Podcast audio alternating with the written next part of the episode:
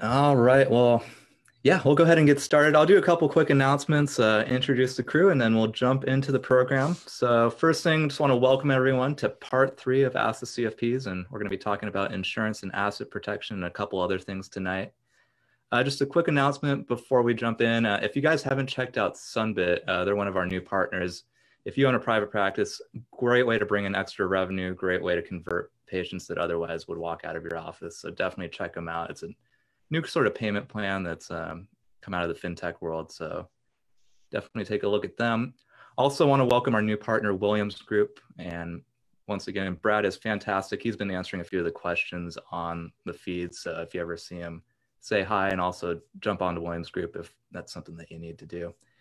And let's go ahead and introduce our guests today. Not really guests anymore, uh, very familiar faces. So our first is Adam Smela. Uh, Adam Smela is our first CFP. He has helped individuals and practice owners make educated and informed personal and professional financial decisions.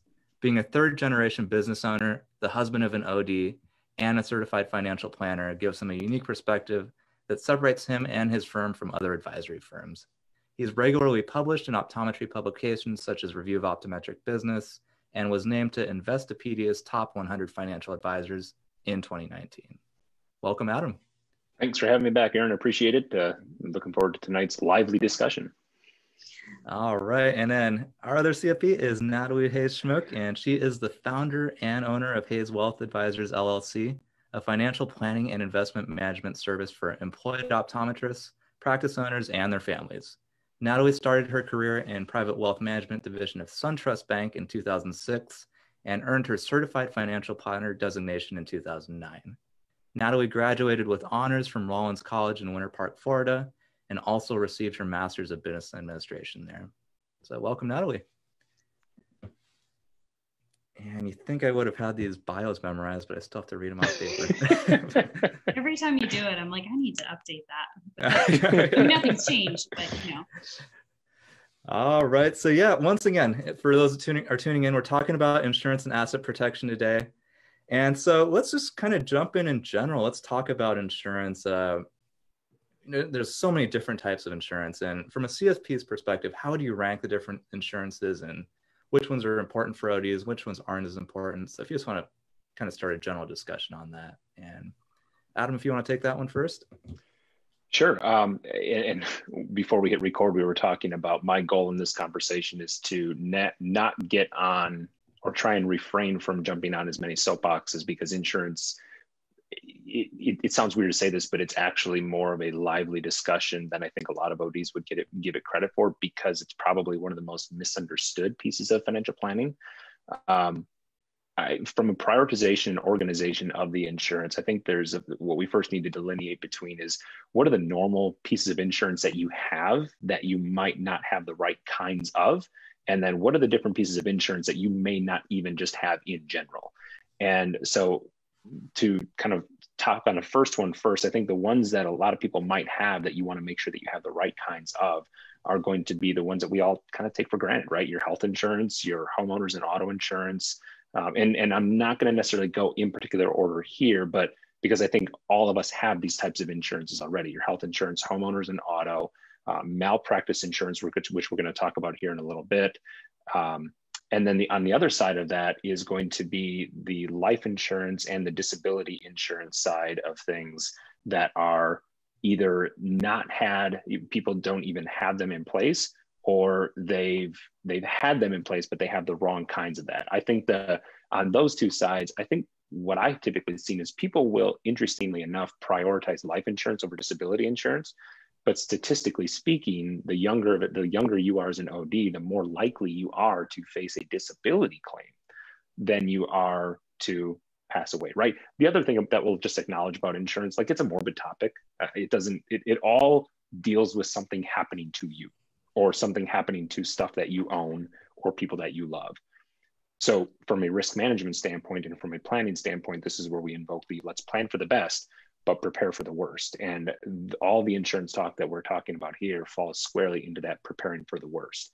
So I think if you're unsure as to which one, at least on the life insurance and disability insurance side of that, make sure that you have really, really good disability. And we're going to talk about these in more detail here, but make sure that you have those two on the health insurance, homeowners insurance, auto insurance side of things. One area that I would give additional consideration to on the health insurance side of things is evaluating the difference in whether or not it is more advantageous for you to be on an HSA qualified healthcare plan or a which has a higher deductible but a lower premium versus a typical uh, traditional PPO type plan, which is going to have a much higher premium but a lower deductible.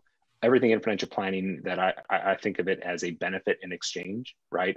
In exchange for the benefit of a lower out of pocket cost, well, I'm exchanging that benefit for a much higher premium. So, and we can talk a little bit about it about that if we want as well. But um, that's kind of my high level overview of the different pieces of the chessboard, if you will, of insurance that I look at from a planning perspective.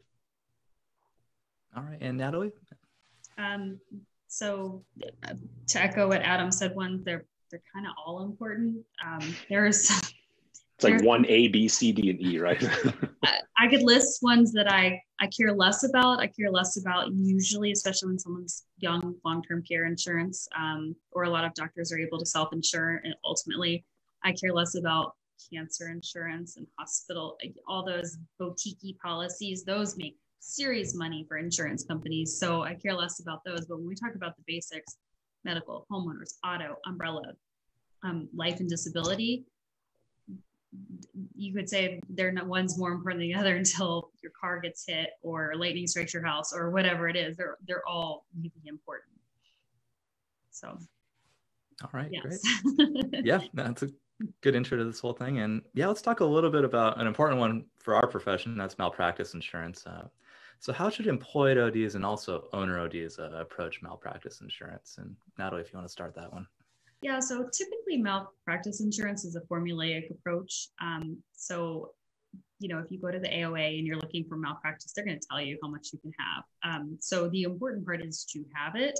Um, in 1099 ODs out there, don't take your practice word for it. If they say they cover you, you need to read that policy and make sure you don't need your own policy. That, I mean, that honestly is probably my biggest piece of advice on if anyone's 1099, making sure they're going out um, and it's really important to understand, and this seems to be a really common misconception malpractice insurance only relates to your practice. It doesn't cover anything you do at home.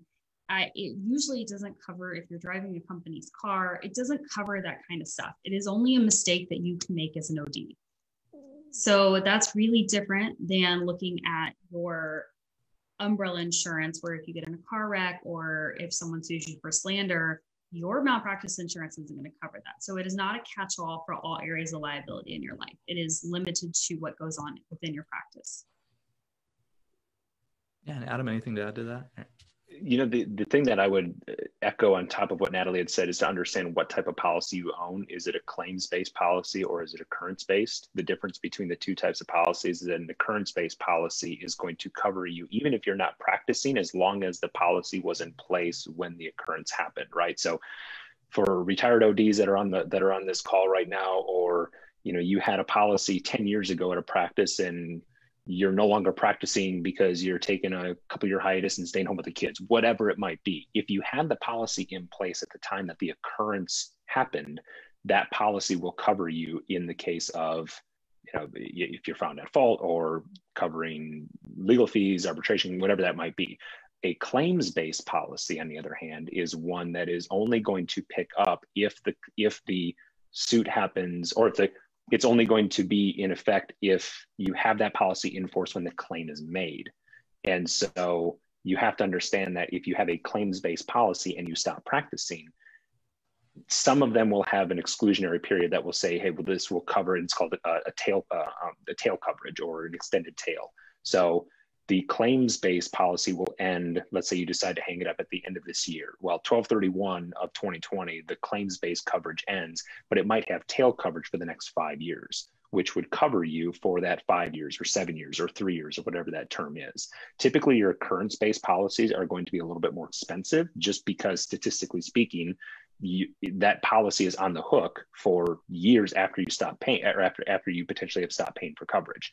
So just understand to what aaron had said or excuse me to what natalie had said especially if you're in a 1099 situation is to understand what type if you do have to pick up your own coverage know what you're paying for know what you're getting and then complementary to that is understand if, if different states will have different type of uh, state competitor uh, state competitor yeah, tongue tied here state like a, a, general fund in the state that will require in order for that state to pick up the tab if you on some of that you have to carry your own up to a certain level of malpractice insurance as well. So understand a the two different types of policies that you have as well as if your policy needs to work in harmony if you will with any type of uh, state general fund.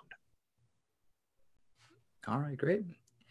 And that was kind of the softball question so let's jump into the jump into the meat of this presentation. Uh, let's talk about life insurance. Uh, what are it's a topic that's hotly debated, especially for doctors. Um, what are, what's your advice for ODs? And Adam, if you want to start that one. Uh, let me just kind of flex here a little bit and every. All right. So a couple of disclaimers. Um, or I shouldn't maybe not necessarily disclaimers, but just full disclosure.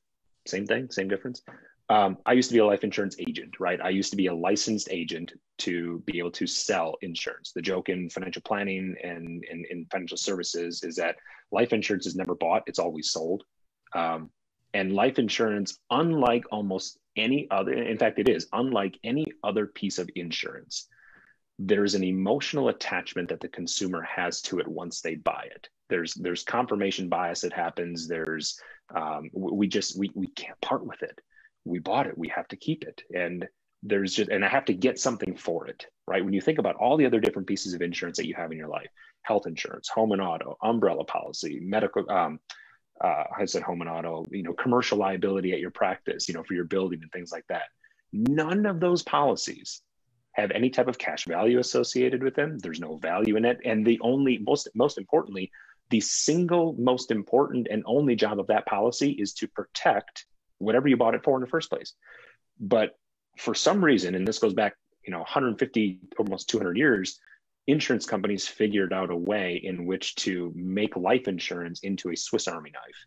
And it is sold to consumers in a way with as far reaching bells and whistles, if you will, as it's college education and it's a bank on yourself to pay yourself into cash value and then borrow to buy your car use it as a down payment on your house. It's a guaranteed you know tax-free income stream in retirement. It can be used to um, fund business opportunities. It's succession and estate planning which we'll get into that in a little bit um, about the difference between personal life insurance and business life insurance. But it's been sold in so many different ways that there's value with this life insurance. Personally speaking from a planning standpoint our goal with ODs is to help them make the most efficient decision with their dollar as possible. And when you compare the cost of a permanent type policy like a whole life, index universal life, variable universal life, and you try and ask insurance to do something that it's not, my professional opinion is to buy as much insurance as you can for as least amount of premium as possible. And I don't want to say leverage because I'm not talking about like truly in a leverage debt sense, but but maximize the wealth building opportunities that you have with your money in other avenues. Don't make life insurance into something that it's not. Protect your income, which by the way, for every OD listening, your income is the most important wealth creating tool ever. It's not what stock you buy. It's not what index fund you invest in. It's not this. like your ability to generate revenue as an OD in a very, very cash flow rich business model, such as private practice, such as optometry, is the single greatest wealth building opportunity that you have. In the absence of you being able to do that, and that's why I talked about disability in the beginning as well all of the other things that we're talking about here and that predominantly dominate the conversations on this Facebook group of investing and qualified plans, all of that is a house of cards without a solid risk management plan in place. So I know it may sound like I'm talking out of both sides of my mouth here. It's like Adam doesn't like insurance and it's sold, it's never, or it's always sold, it's never bought. True, but it's still a really, really flip an important piece of your financial plan. And to do everything else without addressing that, like I said, is building a house of cards. So that was soapbox number one. I will pause there, get off, and and turn the turn the, the, the soapbox over to Natalie and get her thoughts on it as well. Yes. So I think what Adam is trying is saying, if you haven't caught on, is don't buy permanent insurance. So when, we there's two types of life insurance. There's permanent and there's term. So and then within permanent, there's whole life and variable universal and universal life. So I know that those are really complicated words. Just they're slightly different in all of how they operate. Um, but if, you know, I we both used to sell life insurance back when we started selling. I think I can speak for you when I say this. Um, the estate tax exemption was a million dollars. I worked with clients who had five, 10, 20 million dollars, and there was a place, there was a legitimate place for permanent insurance as a estate tax replacement. Absolutely. We're in a world where the estate tax exemption for a married couple is portable, and between two people, it's $22.5 million. It is just um, it's not a consideration anymore. And so when I look at planning, one of the biggest factors I consider is flexibility first. And when you pile all this money into policy that, yeah, grows over time, and yeah, theoretically you can access it for it, that leaves you without that same amount of money to do something else. And so I would much rather see someone buy term and invest the difference, which is the really catchy way to say it, but take that same premium and put the rest in the stock market um, and let it grow in a prudent manner and let it grow. I've dissected policies over the long term. You are better off buying term and investing the difference than any death benefit you could get on a policy ever. It's it's just it's never not ended up that way. So and then the other thing that's tricky is agents will sell you on being able to take money out of your policy, your permanent policy, and you can actually get in trouble. If you take out a loan that exceeds your basis and it collapses the policy, you can actually owe taxes on the difference. I mean, it's it, to me, it's a really risky strategy. And you're paying higher than market interest rates within a policy if you take a loan out. So I, it's just not an approach that I like. I'm definitely yeah. a fan of buying term and investing. I want to emphasize what Natalie said there, and, and or I should say, yeah, just I mean, that that that taxable amount can be six figures worth of um, of, income on your return if that policy implodes, if you will, because there's not enough cash value in the policy to now support the death benefit of that policy. And that happens when you start taking excessive loans and or distributions out of the policy and that policy lapses and kind of implodes on itself.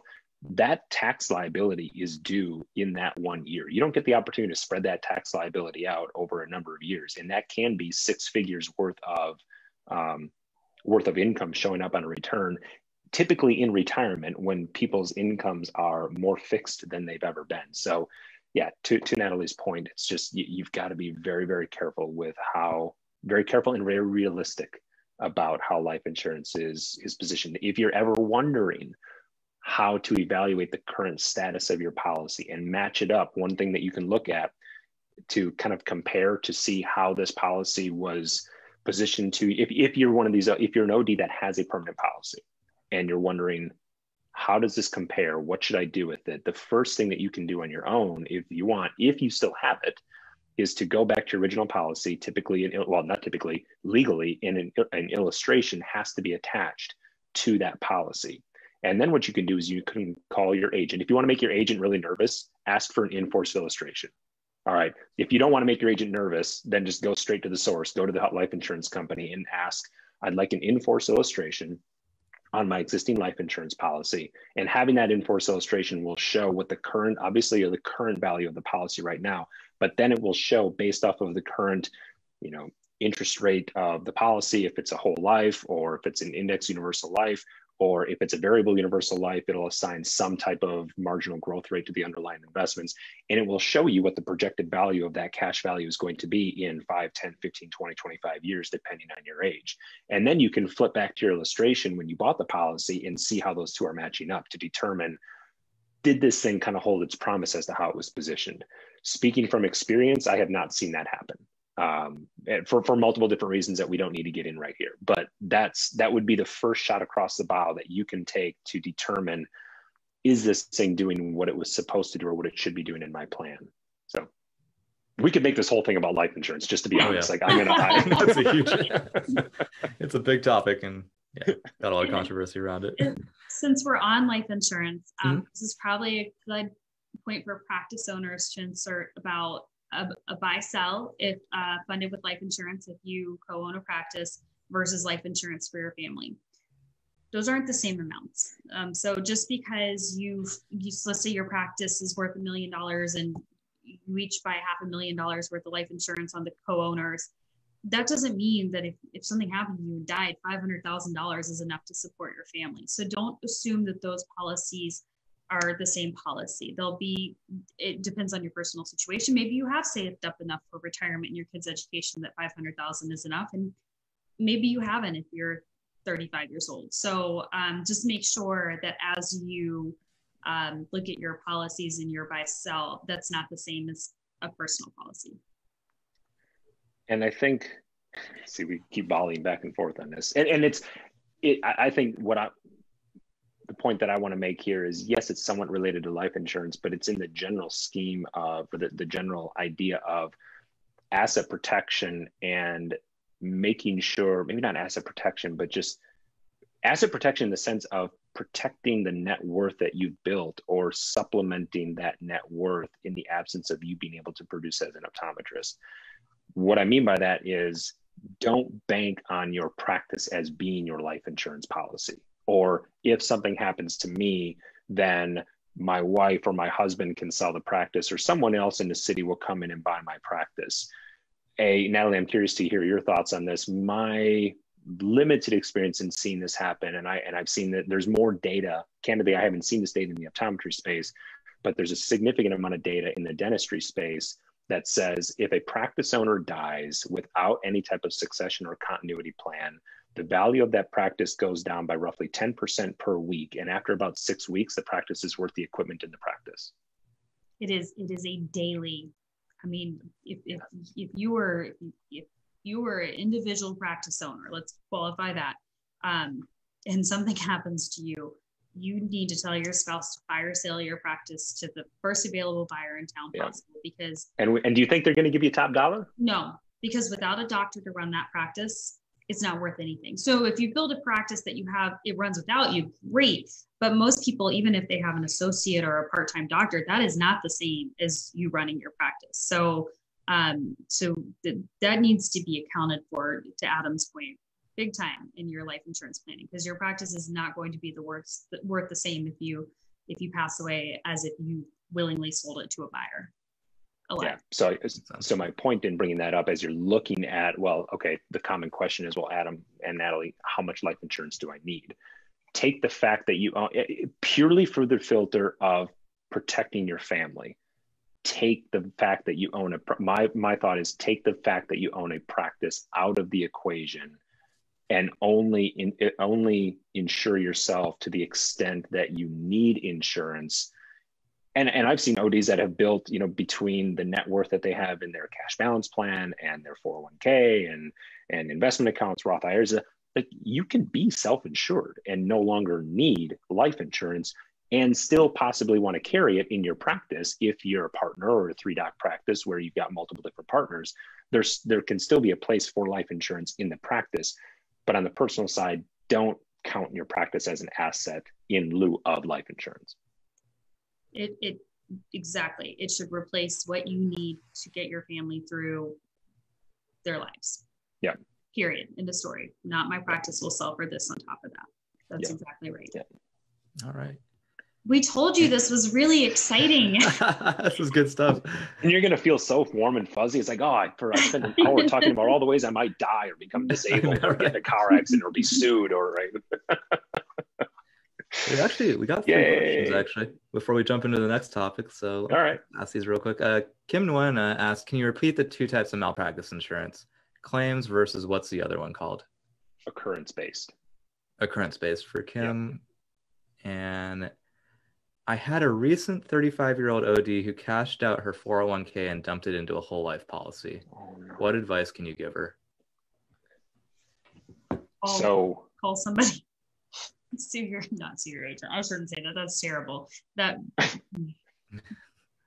so my initial thought, like if this seriously just happened, every I, I, Natalie can correct me if I'm wrong on this or clarify it. I think it's every state is different, but most states legally have to have to offer you a free look period. What that means is from the day that you accept delivery of the policy, right?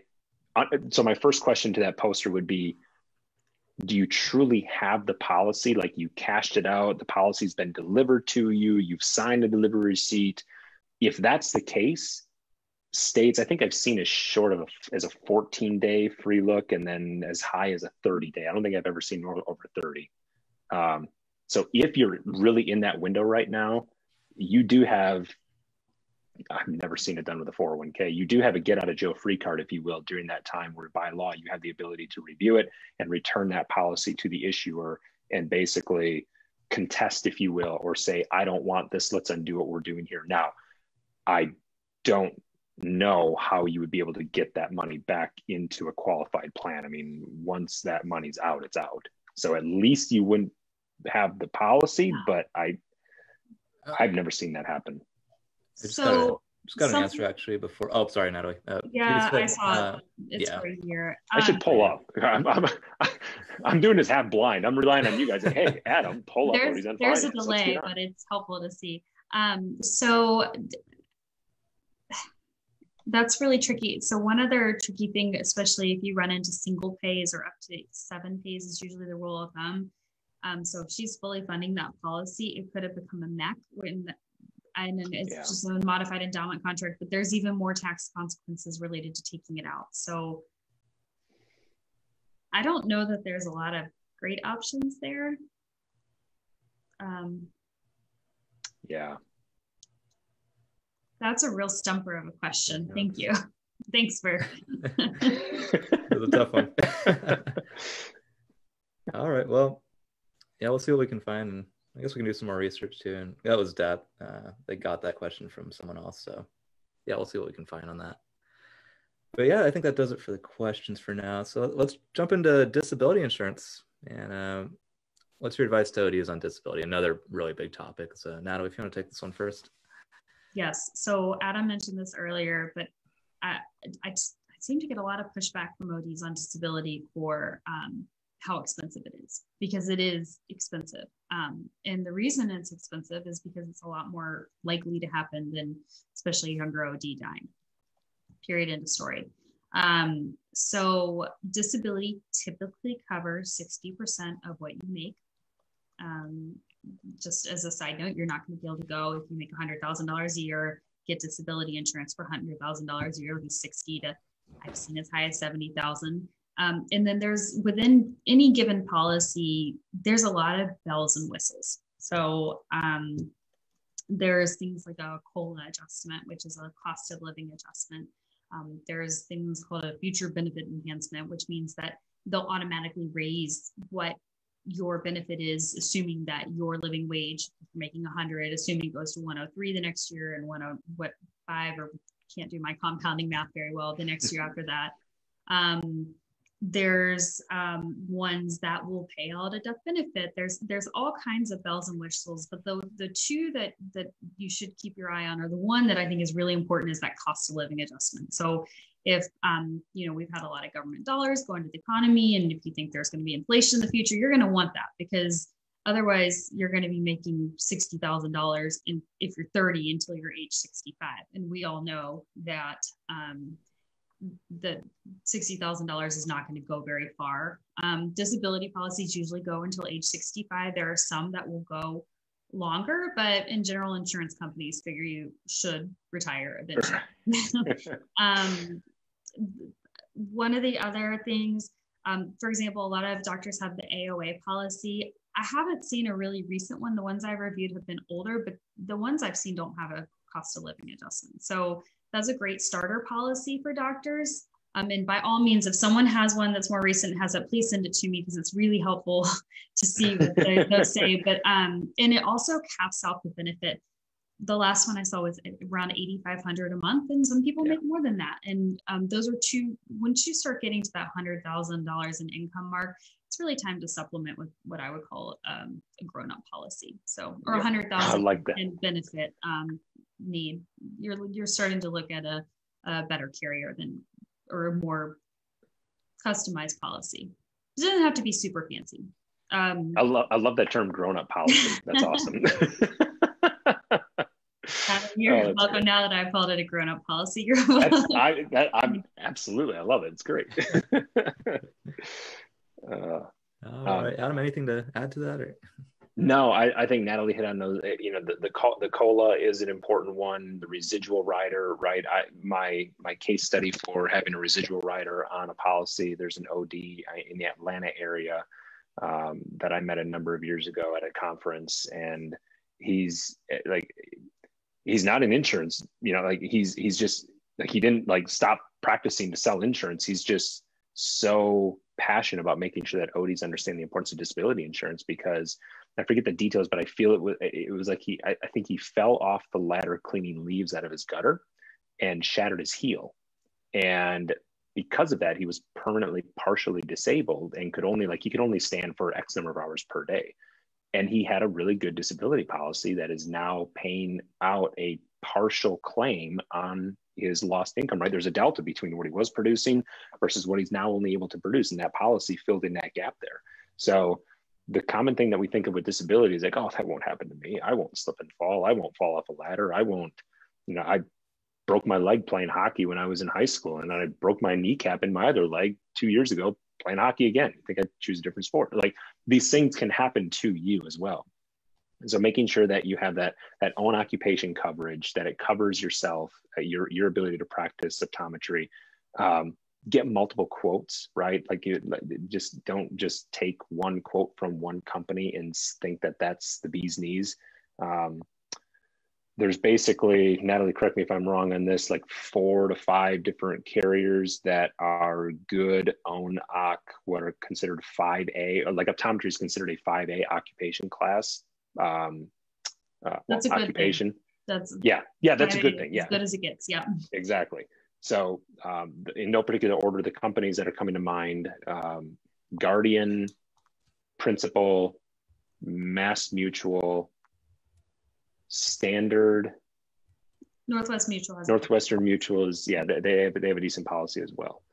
Um, but make sure that if you're working with an agent that it's an independent agent that it's not someone that's captive right ask to see the comparison of quotes and the bells and whistles attached to those again as a, knowing how the insurance world works the more of one product they sell the higher their commission is on those types of policies and the greater commission that they get from those companies right if they sell x numbers of tens of thousands of dollars of commission for xyz company and only like it, it just increases their compensation. So understand that their obligation is first and foremost to the company that they work for and not to you as the OD, which is the biggest disconnect in financial services. And like I said, I'm not going to go on that high horse or uh, high horse, excuse me, on that um, soapbox, but there's that disconnect between is this financial professional giving me advice in my best interest, or are they selling me a product to meet the quota of their firm? and insurance is ripe in the latter and not in the former. So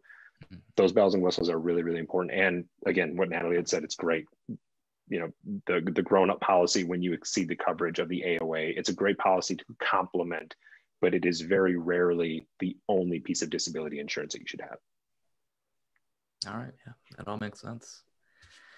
And yeah, let's jump a little bit over to homeowners and car insurance. And I know I listed a brief discussion, but we can have a a little little bit of a longer conversation. Um, so let's just talk a little bit about it. it. Yeah.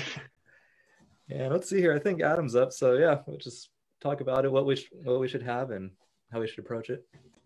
Yeah, so uh, it, it's one of those things that I think we we commonly feel like, oh, and it's it's the thing that is most advertised in all aspects, right? Geico versus Progressive versus Liberty Mutual, et cetera, right? It's how can I get my premium down to the lowest amount?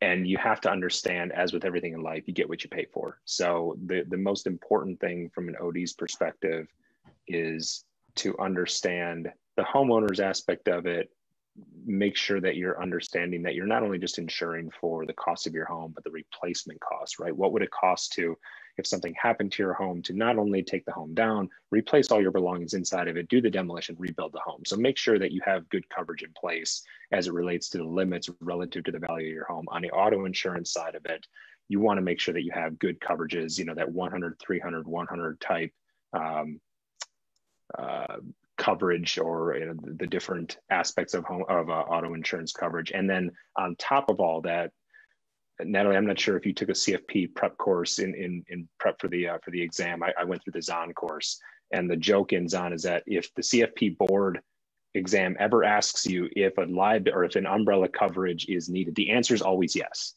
And that that was a joke in the in the CFP curriculum, but it's because it's true. Relative to the cost of the policy and the coverage that it provides, umbrella coverage is a no-brainer from risk management. And where umbrella coverage, how that works is it will pick up if you ever max out your homeowners or your and or your auto insurance coverage, right? So if you're if your auto insurance, if you're in a bad auto insurance uh, auto insurance accident, you're in a bad auto accident and you max out the occurrence limit of that policy of three hundred thousand dollars, but someone has major brain, you know, major trauma and it's medical, et cetera, et cetera, and you exceed that three hundred thousand dollars, and you don't have an umbrella policy, guess who's going to subrogate you? Who's going to come after you for the difference? The insurance company is not going to pay a dime more than three hundred thousand dollars, and for those of us in the medical field, right, we know that those dollars can add up quick.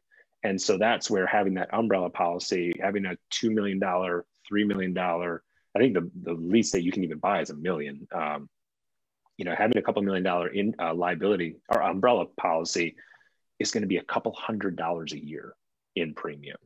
And that will pick up if or when you ever max out or exceed the limits of your auto insurance. So those are my initial thoughts on on uh, on homeowners and, and auto, Natalie. Um, what would you add to that? Yeah, I, there's a few common pitfalls I see that are um, really common and they're worth mentioning because they're such easy fixes. Um, the, the first is as it relates to umbrella insurance.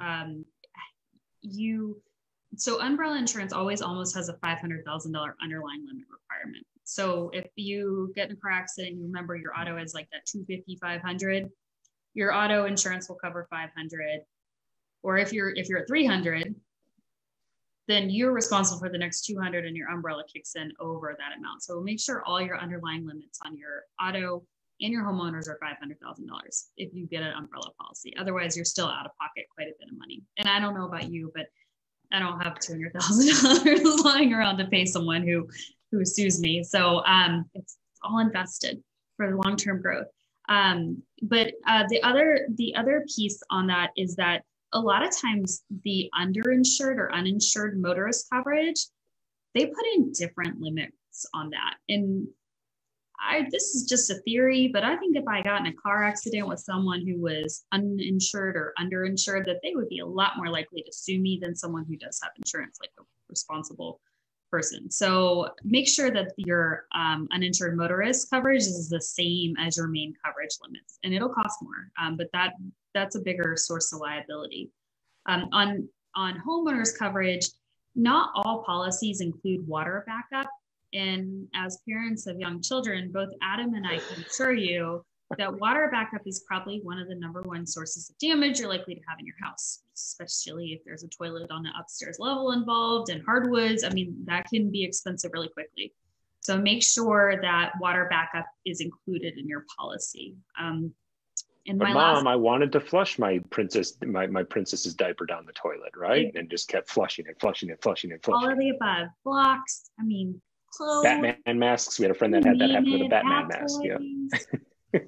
I don't even want to know, but yes. So, um, and then the the last one on um, on the homeowner's flood.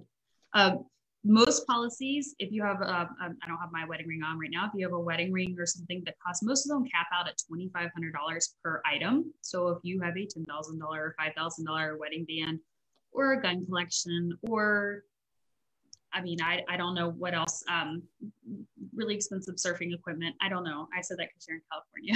um, but, um, but those things have, need to be itemized separately. Otherwise you, you might lose out if somebody came in and broke into your house. Um, so those are my really exciting, but but the umbrella insurance is really the number one gap I see for doctors. And if someone gets in an accident with you and they look at your driver's license and they Google you, boom, you're they're going to see you're a doctor, and they're not going to know that ODs make less than radiologists. They're just going to see that you're a doctor. So not always, by the way, practice owners can do really well, but um, but you know, so you're you're a natural source of liability. And that's something that you should realize and cover for.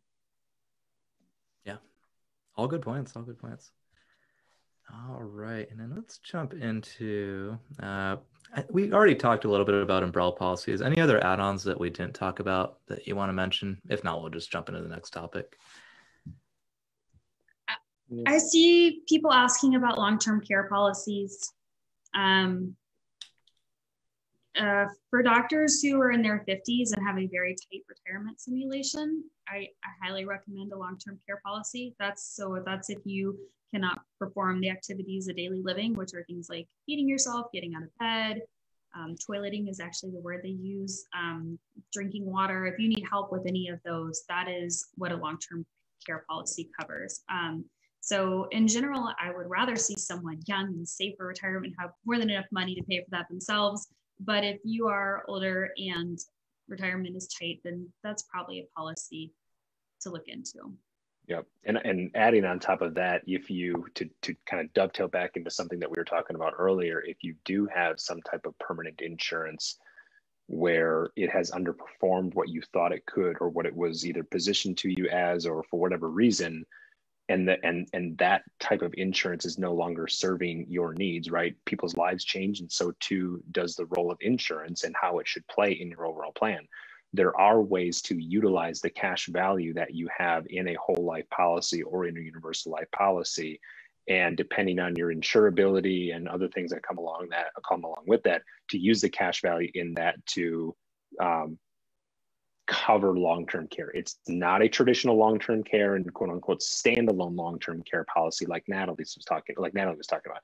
It's not going to have all the different bells and whistles that a that a traditional standalone long-term care policy will have but it's a way where you might, if the city, and this is where insurance is such a subjective conversation. It's, it's very difficult for us to see here, as with most, most things with financial planning, to say black and white, if this, then this, right?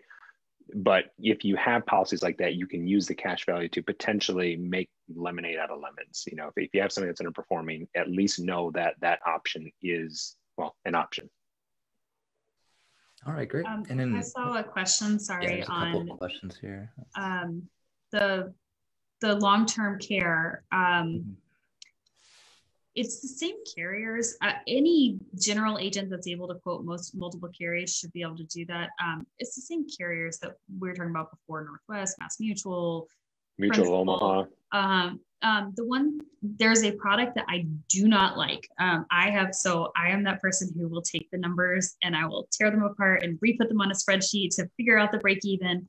I'm not a big fan. There's a life insurance slash long term care insurance hybrid product. I'm just not a big fan of it. Um, it's I would rather buy term buy a long term care policy. Yeah, that's the difference. Which, to be clear, that's what I was talking about. But that's only a possible solution if you already have like don't go out and buy that now. Like that should not be your starting point. You i just want to clarify that. you can yes. you can take an existing policy and move it into that type of policy and it can do both. Thank you. Sorry i didn't yeah. no no no no but i think it's a good point. Like uh, we're on the same page there. I would not like if you don't have anything right now do not go out. It is a very very expensive preposition to do that. All i was saying in that capacity it's like a good way to make a bad situation better. I, I don't know. It like it, it, it's it's having the best worst case. I hope that makes sense. Uh, but yeah, to Natalie's point, it's not the best out there, but it's an option to consider if you are if you are already, so to speak, stuck in in, in a policy. Okay, I think we had one other question. Um, will you still get? Yeah. yeah, go ahead. So I'll read it out loud just so audience can hear it. Will you still get disability benefits if you have an own occupation policy in place at the time of a qualifying event, but you are not working at the time of the event? Uh, example, taking a couple of years off from working in optometry. So my initial thought on that, A, I'll use a get out of jail free card and go back and read your policy.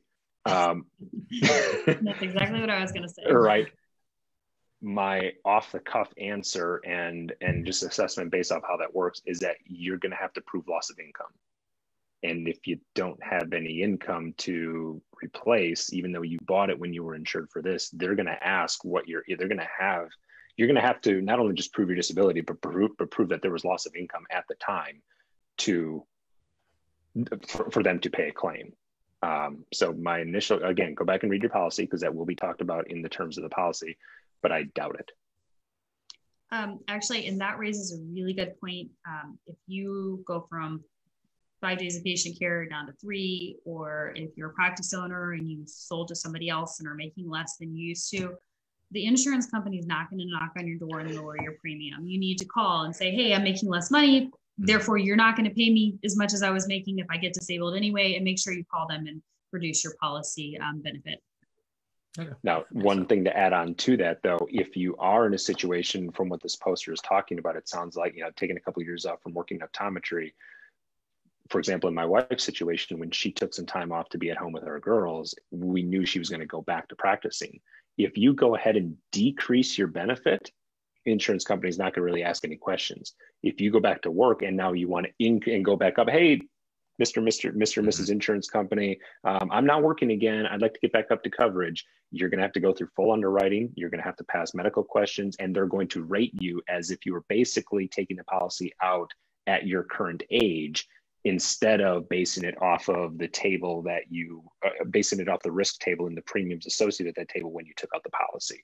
So know that to Natalie's point, and correct me if I'm wrong and, and, and understand what you were saying, Natalie, doing that and decreasing your benefit is only if you're like, do not pass go, do not do not collect two hundred dollars. Like you're on the way out Half and aren't going to come back in. Yeah. yeah.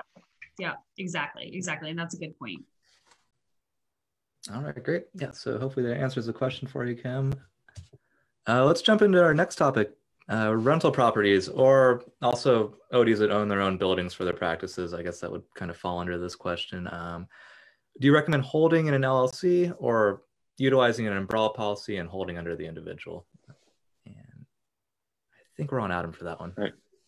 Yeah, the, the LLC makes makes sense. The, I mean, there's you could do it on the personal side, but I'd see no reason to do that in setting up an LLC, by keeping your articles of incorporation and your your you know your Secretary of State with each individual. Like it's not that difficult to do that, and the pros vastly outweigh the cons of of having to do that um, for for multiple different reasons. So I would recommend doing it in the LLC and just having that be as its separate entity. And Natalie. Um, for practice real estate, definitely an LLC. Yeah. I'm, I'm, a little, um, and a single member LLC doesn't, something to keep in mind, um, doesn't require a separate tax return. So if you're like, I really want to buy it with my spouse, just remember every extra person is an extra tax return. So that's something to keep in mind. Um, but for like a small rental property, I know a lot of doctors who are renting the house they used to live in, their first home I'm okay with not having an LLC. Um, if, if you go to refinance once the property's in an LLC, it's a little trickier. So, um, like a home, for example. Um, so, but definitely step up umbrella coverage if you're not going to have an LLC. Yeah. All right, great. Yeah, glad we're on the same page there. And yeah, I know on BiggerPockets, they always talk about rental properties. That's like the number one argument is LLC versus individual umbrella policies. That's why I put that on there. But and it seems to that makes sense. And then uh, let's talk a little bit just about general asset protection. Um, what are some best practices for ODs uh, that they can implement in order to protect their financial well-being, especially when you, you know, when you've worked for a few years, you've gained some assets, you've gained some investments. Uh, how do you prevent poor decision making and also theft? Mm-hmm. And Natalie, if you want to start this one. Yeah. So um, lock your doors. um, you know, there are some assets that are protected from creditors and even bankruptcy, such as your home and your 401k and your IRAs. So um, those should be assets of last resort. So if you need to take care of something, maybe don't leverage up your home because you can lose it due, due to foreclosure. Um, but keep those, keep in mind those are protected. So try to keep them separate and protected. Um, you know, any financial decision that is could have a really significant long-term impact is worth taking time to think about. Um, so if you're looking at buying a really nice, I don't know, vacation home, for example, you know, take some time to think about it to protect you know, and think about can you really afford it? And what if you lost your job and could you afford it then? And um, that's that I, I that's probably the number one source is trying to buy too much stuff because you have disposable income or getting car leases that are really income dependent. Um, so that would be I'm not sure that's what you were looking for, but um, yeah. yeah. And the other one is, uh, you know, if you do have something valuable like a wedding ring, like I said, itemize that out on your um, on your homeowner's policy because if someone breaks into your house or your apartment or your condo and steals it and something's over 2500 i mean it varies by the policy but chances are you're not getting your money back on that one. Yeah. And adam anything to add to um, that? you know the, the thing that caught my eye whether it be from theft or temptation if you're a practice owner know your ar and ap system know how money comes into the practice know how money goes out of the practice. Um, for anybody that has access to your checkbook that can sign checks for you know the invoice system that you have know who's getting paid for what what goods and services are being received for that. There are countless examples of uh, office managers that take some time and go away for the weekend and they go to their very very nice lake home that they have um, two and a half hours away from the practice and they find and, and how is that funded? It was funded from overbilling. It was funded through um, shady invoices that were invoiced to the practice, and then the person paid out the invoice, and guess who owned that in like. So understand the flow, the charts of accounts in your practice to know who's getting paid and what they're getting paid for. That's not to say that you shouldn't delegate that information that that task because you should. You sh- as the OD, you should not be the one solely responsible for writing those checks and paying you know paying your vendors. That should be a delegate that should be a task that's delegated. But there needs to be checks and balances and periodic i don't want to say a full on audit but you, you, it should be communicated and understood for the team members that you know what the hell's happening in your practice like the worst thing for you and the most inviting opportunity for someone that has a little bit of a sliver of dishonesty and mischievousness in them is to understand that their practice owner doesn't know up from down, left from right with the financials of their practice. You show up, you're in an exam lane all day, right? And this this spreads out just from a from a practice management standpoint as well, right? That's why having a good office manager is so important in the success of your practice because as as an OD, you should your ability to drive revenue is largely predicated upon you bouncing back between lanes seeing patients. So when you're not truly upfront seeing how the how the you know how the sausage is made so to speak you do have to have somebody trustworthy in that spot.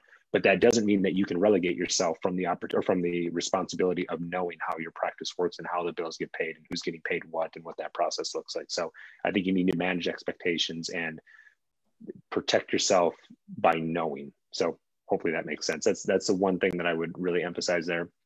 The next kind of outside the box thinking, and I'll say this with the big disclaimer that um, it is not for everybody. It is continually on the IRS's dirty dozen of top tax areas that are used um, aggressively, dare I say, illegally. But if you if you have specific insurable risks that are not otherwise covered by your commercial insurance or other types of liability insurance, you have there is the opportunity to potentially look at what's called an 831b an 831b captive micro captive insurance agency where basically to make a long story short you're setting up your own insurance company as a separate entity. Your practice pays premiums to this company. There's a way there, there's there's a whole set of rules around 831b elections. There are very very clear rules. And then there are US tax court cases where the US tax court has interpreted those rules on whether or not you're coloring inside the lines. It is a it is both a tax play and an insurance play to do that to cover un um, uh, cover risks associated with owning your practice that are not otherwise covered by your traditional practices and again it's a multi it's a multi-pronged approach or it's a solution that provides multiple different types of benefits but you have to know what you're doing. And honestly you shouldn't know what you're doing. You need to work with someone that has done that before that knows how that works. It's along the same lines as the r&d credit. And i know that's a hot topic in the optometry community as well right now of should i shouldn't i can i can't i? Um, so i say that with slight trepidation even bringing it up it's possible, but don't just think, oh, Adam talked about 831. It's great. Let's go do it. Like there is, you certainly know what you're doing with there. And Adam, at what size practice do you think a strategy like that is appropriate? Because this is not correct. I'm, I'm so glad you bring that up. No, it's a very good point. You need to collective revenue. Correct. Yeah. That's a really good point, and I'm glad you make that. I'm glad you clarified that. Uh, my experience has, my experience in looking at cases has been, your practice needs to be comfortable stocking away about 100 grand a year in premiums into this policy or into this type into this 831 into this micro captive. So yeah, Natalie, to your point exactly. 1.2, 1.3, 1.5 million dollar practice. Do not pass go. Do not collect $200. The juice isn't worth the squeeze. Multi-doctor location, five, six, seven, 10 locations, 20, 25, 30 million in top line revenue, you know, a couple million of freestanding cash flow out of the, out of this, you know, maybe it's a C corp organized with a, with a number of different S corps underneath yeah, now we might not now it might pay to kick the tires on that type of solution. But yeah, hundred grand would be, in my experience, the minimum amount that you're looking for. Okay, very good points, and yeah. All right, we got a couple questions from the audience real quick before we jump into our Yay. last topic. oh, 10 15, and we're getting questions on insurance. I love well, I'll get right? All right. First one's from uh, Heidi. If you are paid as a speaker for lecturing, workshops, etc., as a 1099, is it advised to have an LLC and be paid to the LLC, or is that necessary? My first question would be how much? I mean, if it's 5, 10, 15 grand, probably not. I mean, from a functional perspective, maybe it would be nice to keep your financials and deductions are easier to keep track of if it's in an LLC and but you can do that in just a separate bank account as well. Yeah. So, and they're all taxed back to you. Um, you know, I've seen the question come up on whether having speakers fees warrants a um, malpractice policy. Hmm. Hmm. That's yeah. I I've seen it. Yeah, I could go either way on that one. I, you know, I think for the costs, if it's not expensive, that's not a bad idea. You never know if you jumble your words because you're talking at 10 15 at night Eastern time. You just don't know. um, you just don't know. So I, I'm a small policy. I'm I'm I'm really in favor of that. I think protection first on, on things like that.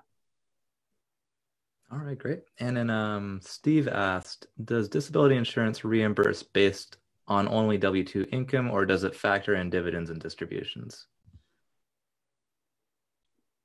Um, it'll, who wants to go first? I don't know. you can for it. My experience has been it's typically only W-2 income.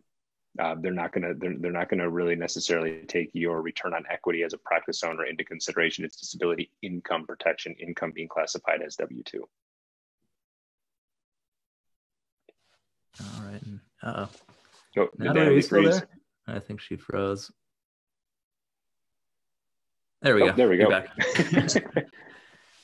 okay, sorry. Um, uh, there's pol- policies you my every time I freeze, it says after my internet connection is unstable. I'm like, thanks, I figured that out. Um, yeah. The, there's other type of policies like a business overhead expense um, that can help cover if you were disabled, helping keeping the lights on in the practice and employees paid. Um, so that's a way to cover that. Um, the, the goal is to keep the practice running so that you can uh, continue to take your dividends and distribution. So for my single owner, see solo doc practices out there, the best thing you can do is grow your practice to hire another doctor so that if something happened to you, there's somebody to help. But, well, and um, I think this is a, this is another example of why it's important to pay yourself a meaningful wage in your practice as well because when you're going to when you're going through the process of getting disability insurance one of the questions on a typical disability insurance application is do you receive more than 10% of your income from it gives a list like uh, passive investment activity dividends distributions things like that. Like are you a passive investor? Do you need quote unquote disability insurance? And so that's one of the questions but all that they're asking for when they're when you're asking to um, uh, prove your income is going to be W 2 wages. And so if you're an OD that is trying to, I don't want to say game the tax code because it is a very real discussion and strategy as far as how much do you pay yourself as W 2 versus how much do you pay yourself in, in distributions to mitigate that Social Security Medicare tax. Just know that, right, the implications of paying yourself a lower wage not only will reduce the amount of future Social Security benefit, but you're also putting yourself up against a glass ceiling, if you will, on how much disability insurance that you can get. And if something does happen to you, to Natalie's point, if you look at yourself in the practice and what you're paying yourself as a meaningful wage, if you're on a 0.8 full-time equivalent and you're only paying yourself a $35,000 per year salary, you don't even have a business, right? We don't even have, you don't even have a solvent business right now because there's no OD that's going to come in and work four days of patient care for 30 grand a year. So there's multiple different ways in which you can look at why is paying yourself a meaningful wage an important decision point in the management of your practice and how that practice serves you personally. Hope that makes sense. Yeah, that all makes sense. All right, well, let's jump into the last topic, and uh, that is children. And ironic part about this, uh, Dat and I get so many questions about what OD should do about their children, and we both of us don't have children yet, so it's always you we know both perfect you do, and you're both CFPs, so probably have some better answers. So I know there's two questions on this, but we'll just lump them together. Uh, what's the best way to prepare for uh, your children's future financially, and what are some plans and methods that you recommend for saving and investing for your children? And Natalie, if you want to start this one. Sure. So, um, so for practice owners, you have like a collect hundred dollars every time you pass go card because you can employ your kids in your practice, and you can put every last penny they earn into a Roth IRA. And I can't remember my tax code perfectly, but I think that each child can owe, earn up to $12,000 a year and not have any taxes associated with it. Adam, did I get that number right? 12.4, yep. The 12,000. Standard deduction. Thank you, 2015 tax code changes. So um, exactly. so you, you can literally pay your kid as a deductible expense, put it in a Roth IRA. Um, so when we, I talk to practice owners, that's usually my first, um, my first suggestion. Um, the, the caveat is they have to work. So they have to do photo shoots. They have to, you know, a two-year-old can go wipe the baseboards in your office. I don't, you know, it, there's there's options. Be creative. With a towel, not a crayon. Yes, that's a really important caveat. But they can help you decorate. They can be in your Christmas card. I've I've heard um, clients' kids give um, older kids give talks on progressive myopia, you know, in little videos. So um, that's that's a really good thing to do. And so that's twofold. I just gave you two answers. One is you've taught them about working and earning money and you're planning for their future. So generally in that case i'm in favor of doing a funding a roth before a 529 plan because it's more flexible. 529 plans have to be used for education. If you have a two-year-old 16 years is a really long time. A lot can happen to higher education between now and then. Um, so i'm in favor of that um, for older kids who are like nine, I love having them set up their own little account and picking stocks that they think are cool. You'd be surprised at how well kids can do, mostly because they're like, I want to buy Amazon, I want to buy Tesla, and maybe they don't have enough money. Charles Schwab has uh, fractional shares you can buy. So maybe that's a better option. But um, it's a really good way you can teach them about earnings and stock prices and how things go up and down. It's a, it's a, even at nine years old, it's a really good experience for kids. So um, and then my last thought is there have been studies on uh, what makes kids successful. And it's it doesn't turns out it's not iq it's not um, it's hard work work ethic. And so if you can teach your kids work ethic and then you can teach them to apply that to a career like everyone on this call has done you're probably on the right path with your kids. And teach them about savings. I have to throw that one in there too. Yeah Oh, um, so my thoughts on this, everything that Natalie said is is spot on. One thing that you could also, when you employ anybody in an S corporation, the one tax that you can't get away from is Social Security and Medicare taxes, right?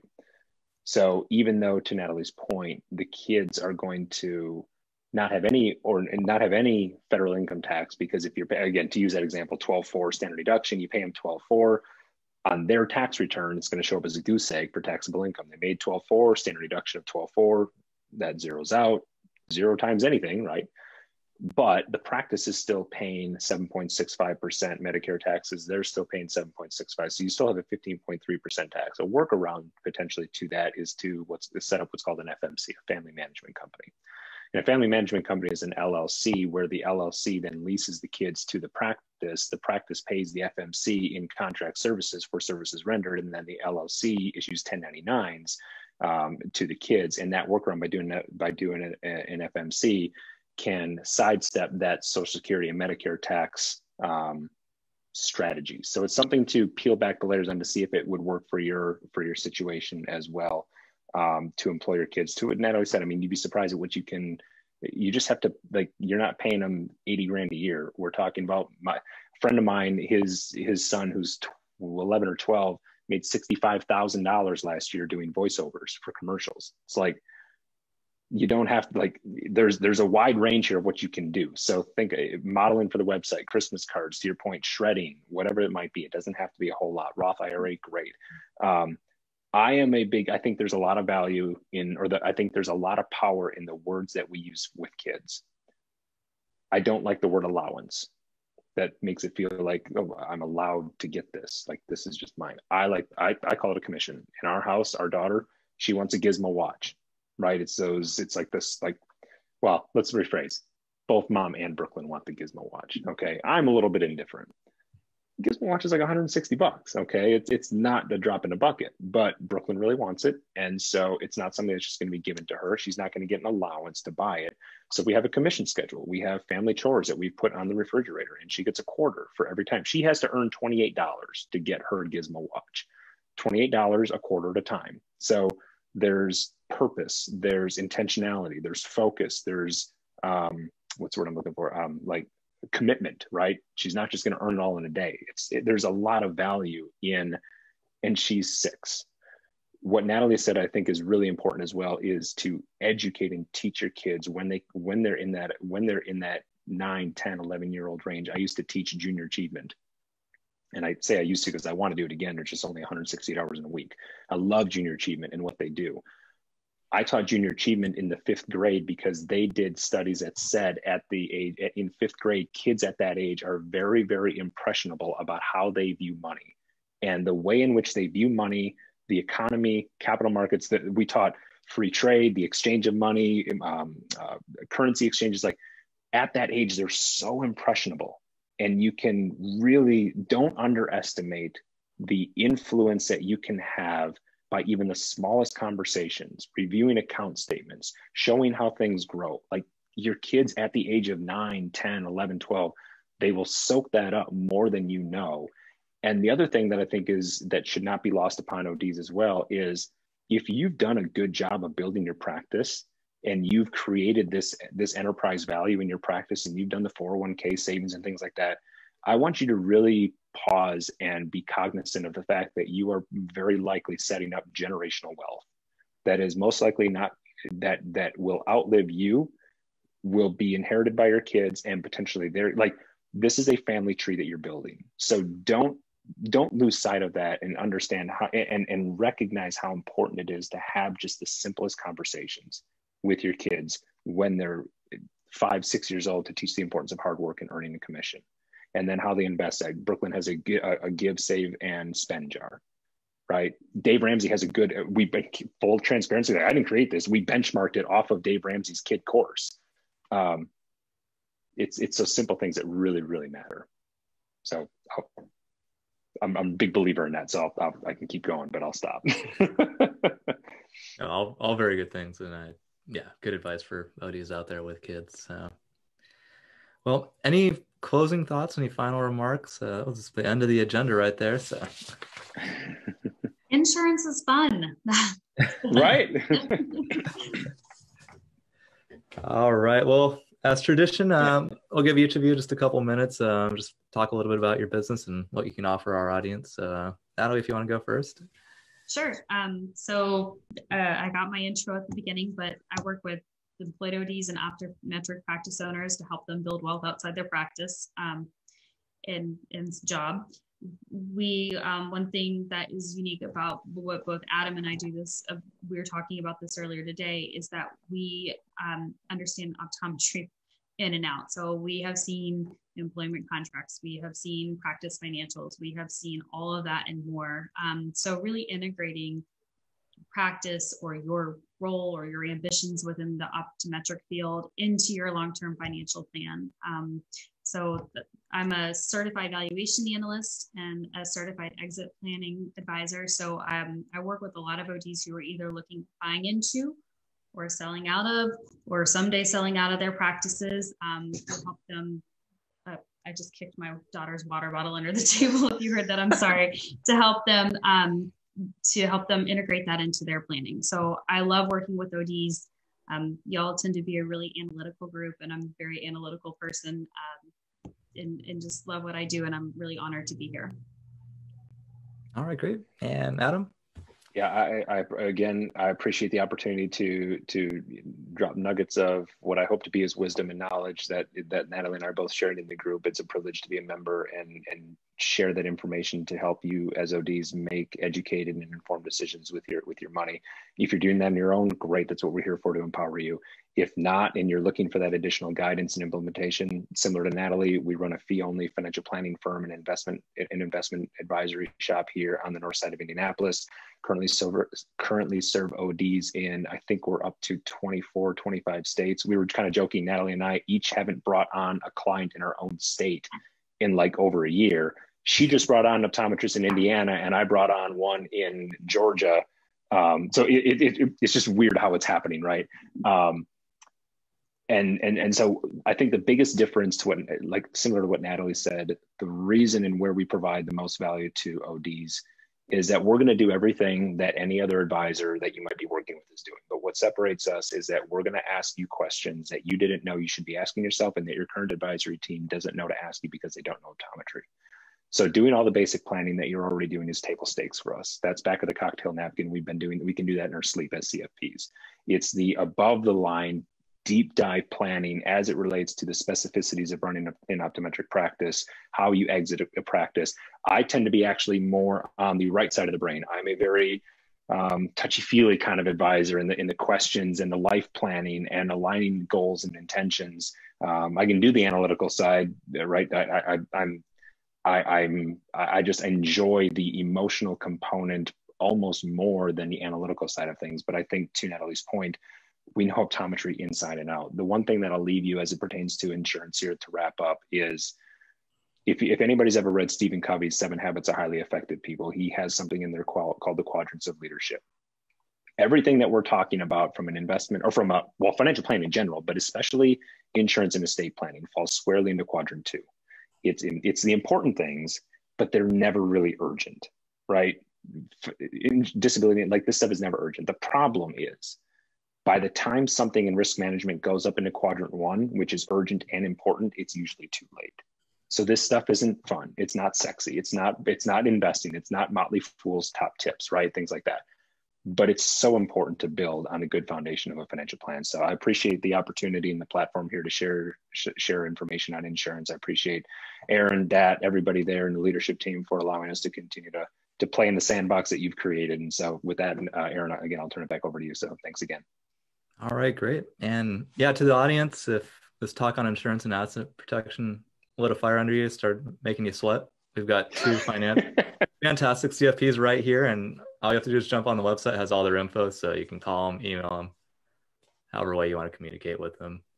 And this wraps up the kind of trilogy that we were doing with the CFPs, but um, I'm sure we're going to be seeing you guys again. I'm sure more topics are going to come up that individuals want talking about, and blogs, different things like that, classes. I'm sure that'll all be in the future. So yeah. once again, I want to thank both of you guys for taking time out of your busy schedules, especially I know it's a lot later where you guys are than where it is where I am. So appreciate you. And I guess we will sign off. Thanks again.